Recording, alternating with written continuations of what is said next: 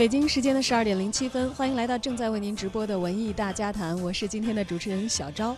今年呢是香港回归二十周年，文艺之声特别策划文艺香港系列节目，用一个月的时间，分别从电影、音乐、文学、城市四个不同的角度来关注这座充满魅力的东方之珠。今天我们关注的是香港电影，我们选择了香港电影旗帜鲜明的一些标志。像大家熟悉的周星驰、王家卫、成龙、徐克、杜琪峰等，以文字、电影、音乐结结合的这样的形式，带观众一起来回顾香港电影的魅力瞬间。而今天呢，我们也非常荣幸的邀请到了中国艺术研究院影视所的副所长赵卫房赵老师来到我们的直播间，跟我们一起聊一聊香港电影。欢迎赵老师来到我们今天的节目当中。好，小昭好，听众朋友们，大家好。嗯，要说这个香港电影，其实我觉得它覆盖的这个观众层面是非常广泛的，应该说是八到八十岁通杀吧啊。如果我们要说起这个话题，应该从何讲起呢？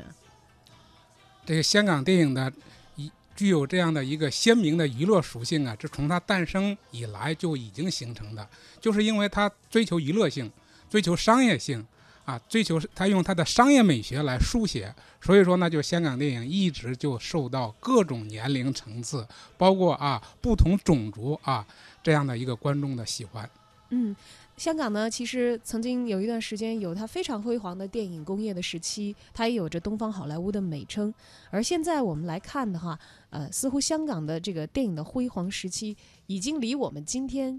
稍微有一点点距离了，对吧？对，现在是这样的啊。那么这个香港电影呢，实际上呢，就是它也是有着一百多年的发展历史，跟我们内地啊就是差不多的。实际上啊，那么我呢，首先简单的说一下香港电影的这样的一个几段的历史，听众朋友们也可以大致了解一下。那么从这个一八九七年香港电影第一次放映，一直到一九四五年啊，日本。就是占据香港的日军投降，那么这一段时间呢，应该是香港电影的初创时期。那么这一段呢，就是香港的第一部电影《庄子四期》，啊，一九一四年，就香港第一部电影啊，就是从此香港电影拉开序幕。那么这里头有一个很意思的、很有意思的现象，就是说中国第一个女演员严珊珊在《庄子四期》里头扮演了一个角色啊，那这就是中国第一位的女演员。那么之前的电影呢，都是由男演员来反串女角。那么这从这部电影开始啊，那么女演员啊，就是有这样的一个女角色，就是由女演员来来来扮演了。所以说呢，这样对中国电影来说呢，这也是有一种划时代的意义。那么，这个从一九四五年到一九五五年这一段时间呢，是香港电影的延续时期。就是说，一方面它延续战前香港电影的传统，另外一方面呢，它延续中国旧上海电影的传统啊。那么在这一段时期呢，就是在香港两种政治立场截然相反的势力左右。啊，两种势力开始对峙啊，那么这也是中国电影史上一个很有趣的事。那么从一九五六年到一九六六年这十年，这是香港电影的第一个繁荣时期，主要是因为在这个时期呢，就是香港电影的啊一个很有名的制片人，我们都知道邵逸夫啊。那么他们他原来呢是在这样的一个新加坡做发行的，那么他来到香港，啊。买地皮炸山头建片厂啊，那么建成亚洲第二大的片厂，实行这样的一个流水线式的生产啊，这个前店后厂式的发行，那么开创了这样的一个香港电影的大厂体制。它的呃，它的就是邵氏公司的黄梅调电影啊啊，梁山伯与祝英台啊等等啊，那么就是这一段。那么这一段呢，香港电影在这一个时期的它的最高产量是三百多部，可以说是空前绝后的。后来也达不到这样的一个。水平之前当然也没有啊，那么呢，这是这应该是第一个繁盛时期。那么从这个六七年到七九年，这是香港电影的叫过渡转型时期。那么香港真正建立本土文化了，香港电影的娱乐性从这个时候开始真正建立起来了啊。那么这样的一个啊，就整体社会的娱娱乐诉求，本土文化也是从这儿建立的。那么这里边呢有比较有名的，比方说张彻电影啊，我们说呃学术上叫新武侠电影啊，张彻啊、胡金铨呢这些独臂刀啊这些就开创了香港动作电影的这样的呃就是呃就是新的动作电影。那么其中还有李小龙电影也是在这个时候啊。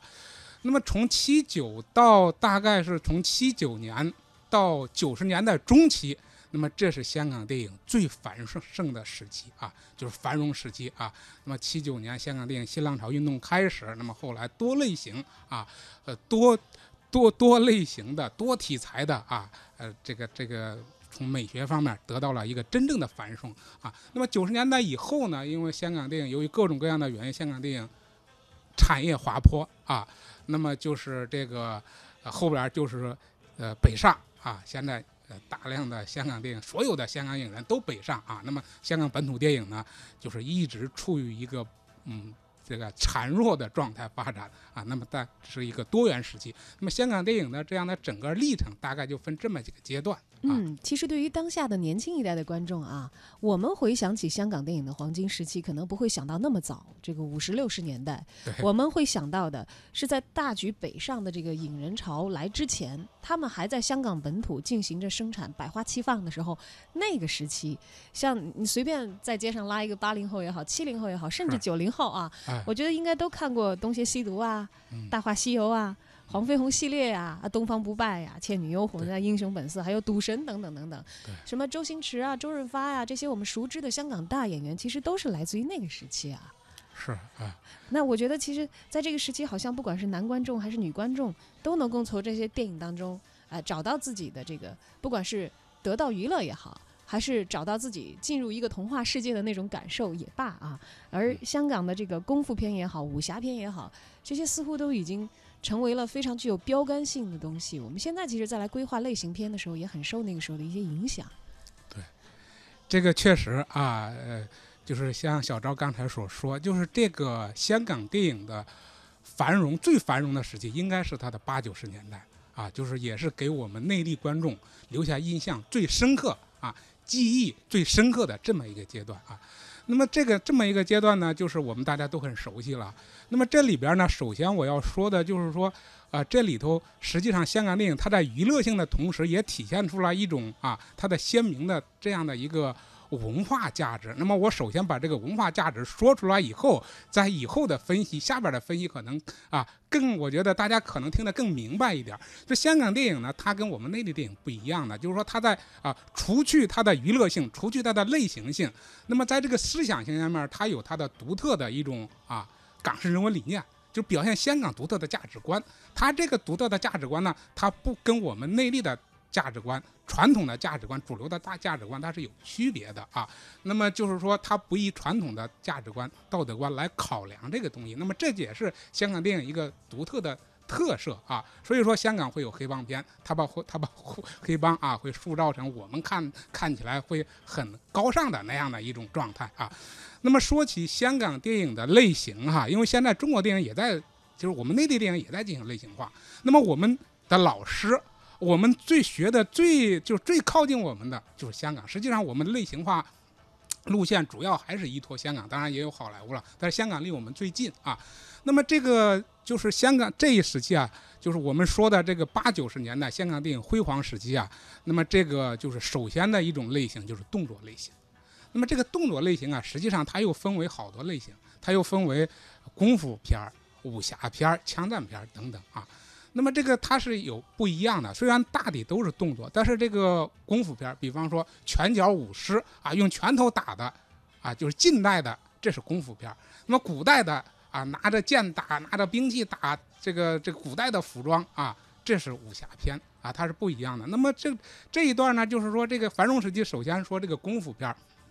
功夫片呢，就是最有名的应该是徐克导演的黄飞鸿系列啊。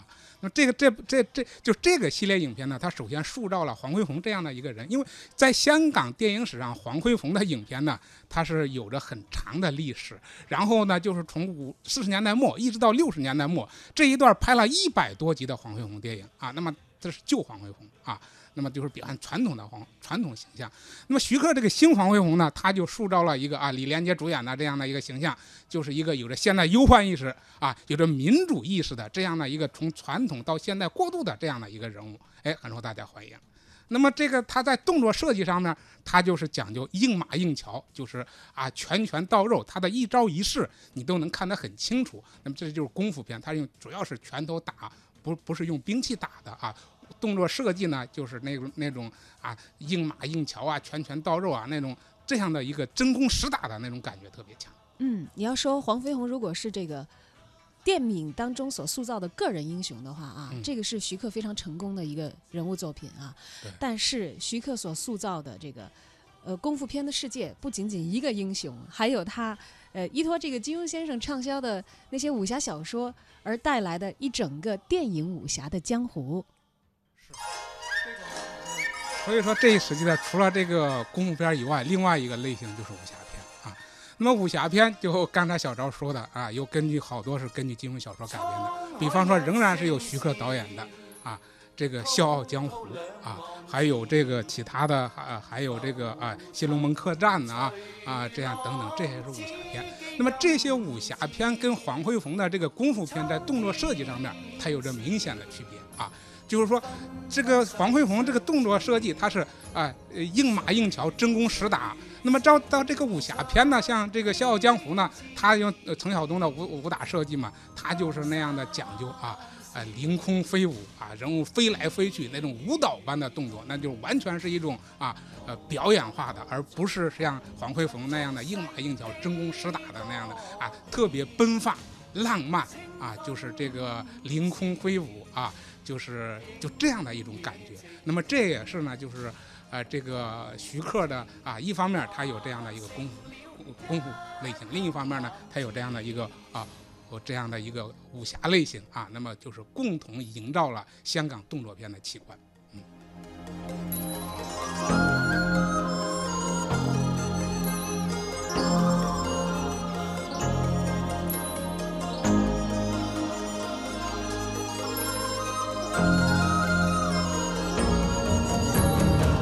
心事不再寂寥，豪情仍在痴痴笑笑。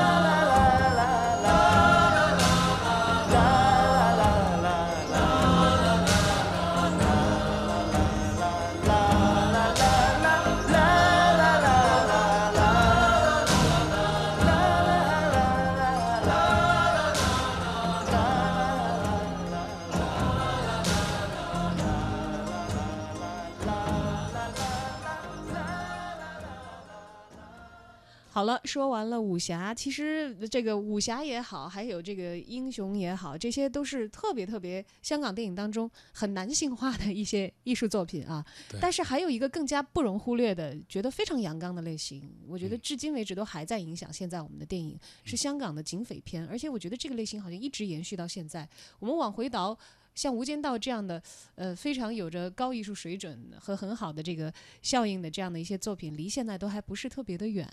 对呃，《无间道》离现在很近啊，那么大家都很熟悉。我们如果再往前倒啊，那么我们倒到八九十年代这样的一个香港电影类型最辉煌的这个时候，那么这时候的呃警匪片应该说是呃承前启后啊，它奠定了香港警匪电影的美学基础。那么我们说到这时候的警匪片，可能想到的最多的就是成龙电影、A 计划、警察故事啊，包括后来的一系列电影。那么这个警匪片呢，它在这时候呢，它的也有啊很重要的特点。那么第一个就是说它。表现法治社会，香港是一个法治社会啊，重塑了香港警察的形象。香港警察在之前呢，就是给大家的印象就是塑造的很是是是是是基本上是反面，或者最最多也是中性的。那么正面的形象比较少。那么成龙呢，他就塑造了这样的一个啊正面形象的塑造。那么在动作设计上嘛，这个这个这个警匪片也很有特色，尤其是成龙电影，那么就是表现动作奇观，展现身体极限。成龙这时候拍摄的电影从来不用科技，它不像徐克的电影用高科技，从来不用替身。一切都是他自己上，就是说所有的动作啊都是他自己完成的，像从轮船上跳到海里边儿，从这个楼上跳到对面的楼上啊，从这个拿着一个雨伞，像警察故事拿着勾着一个雨伞，公上公共汽车翻上公共汽车等等，动作都是他自己来完成的。他就是说这种动作奇观，这是在啊世界电影史上就是很少见的，就是表表现一种深刻的展现一种男性特质的魅力。就刚才你说男性啊，就在成龙电影这一块表现的非常啊非常的好，非常的完美啊。那么这个这这种这是警察片。那么还有一种呢，就是这时候的还有一种就是现代类型的动作片呢，啊，就是我把它叫做英雄片啊。呃，这个也当然也有别的叫法，像《英雄本色》系列哈，呃，就是这样的一些影片。那么它呢，它不是表现警察的，但是呢，它呃，它不是表现警察的，它是表现相对来说，它好像是表现有点黑帮性质的这样的。周小姐，还给你的。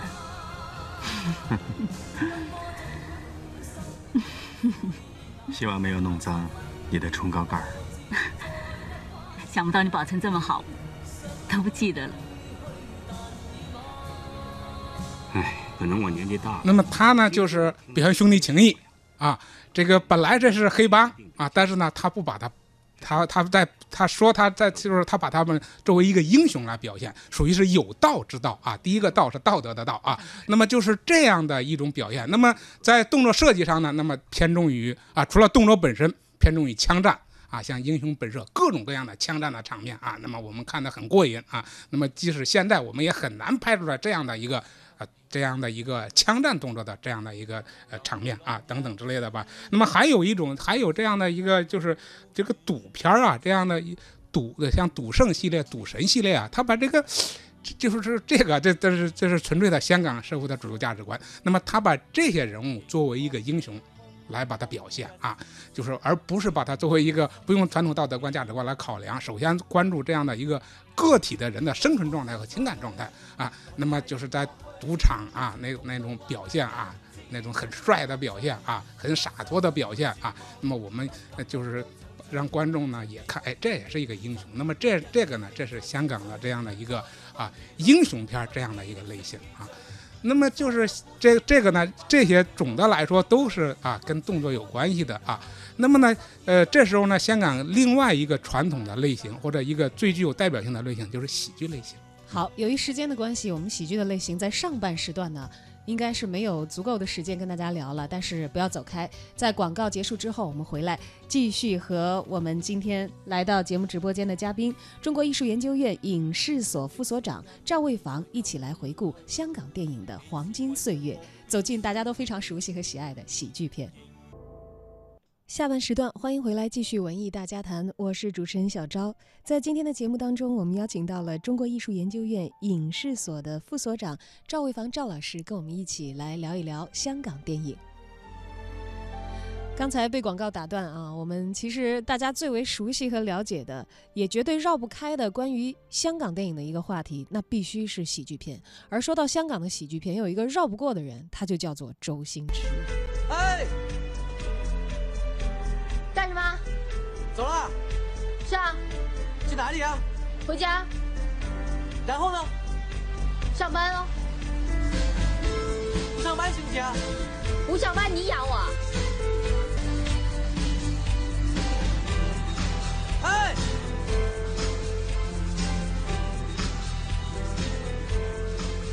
又怎么啦？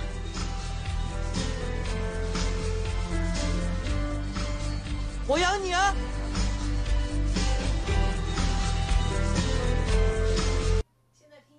现在听起来好像那个时候的一些录音的片段都已经呃有一点点这个时间的颗粒感了啊。是，但是不妨碍周星驰的电影在一代又一代的观众心中变成一个喜剧的标杆和一个不可超越的经典。啊，是的，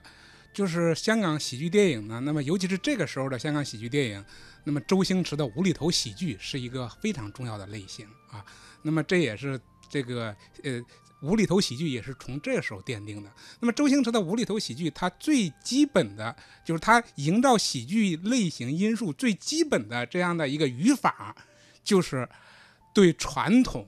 对经典、对权威的解构和嘲讽啊，凡是传统的、凡是经典的东西，凡是权威的东西，甚至某些传统的东西，他都拿来啊，拿来解构啊，拿来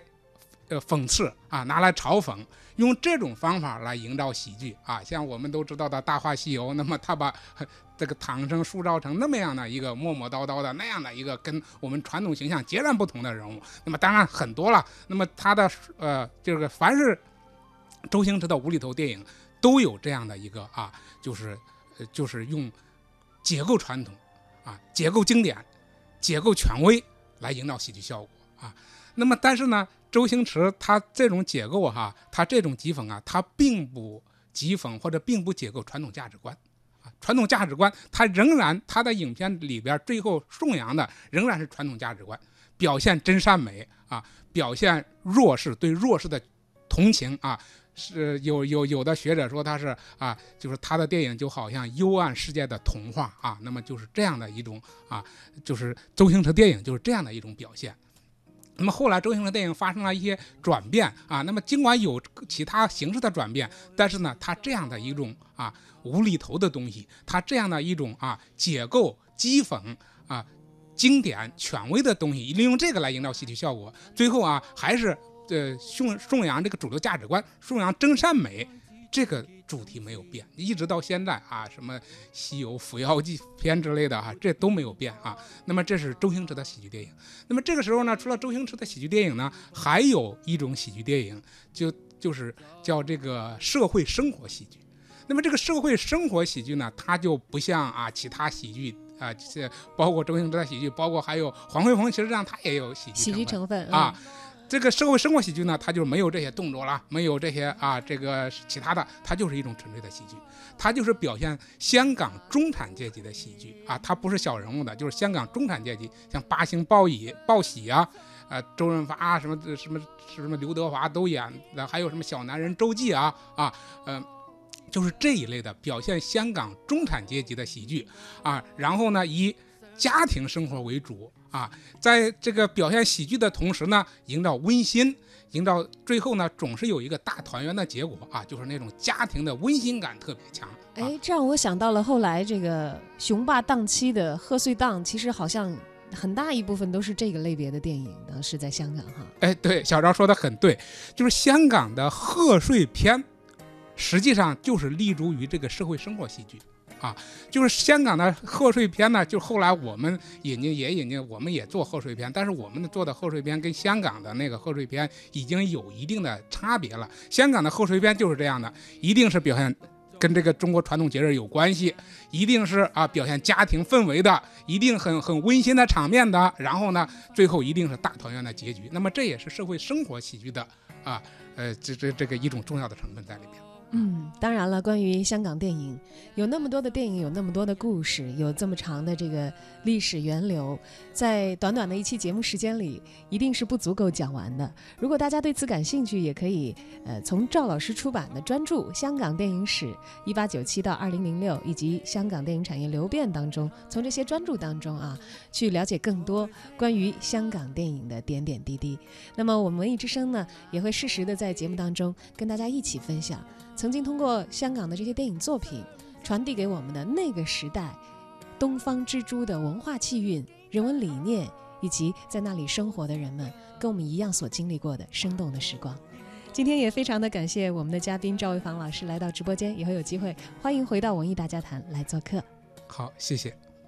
风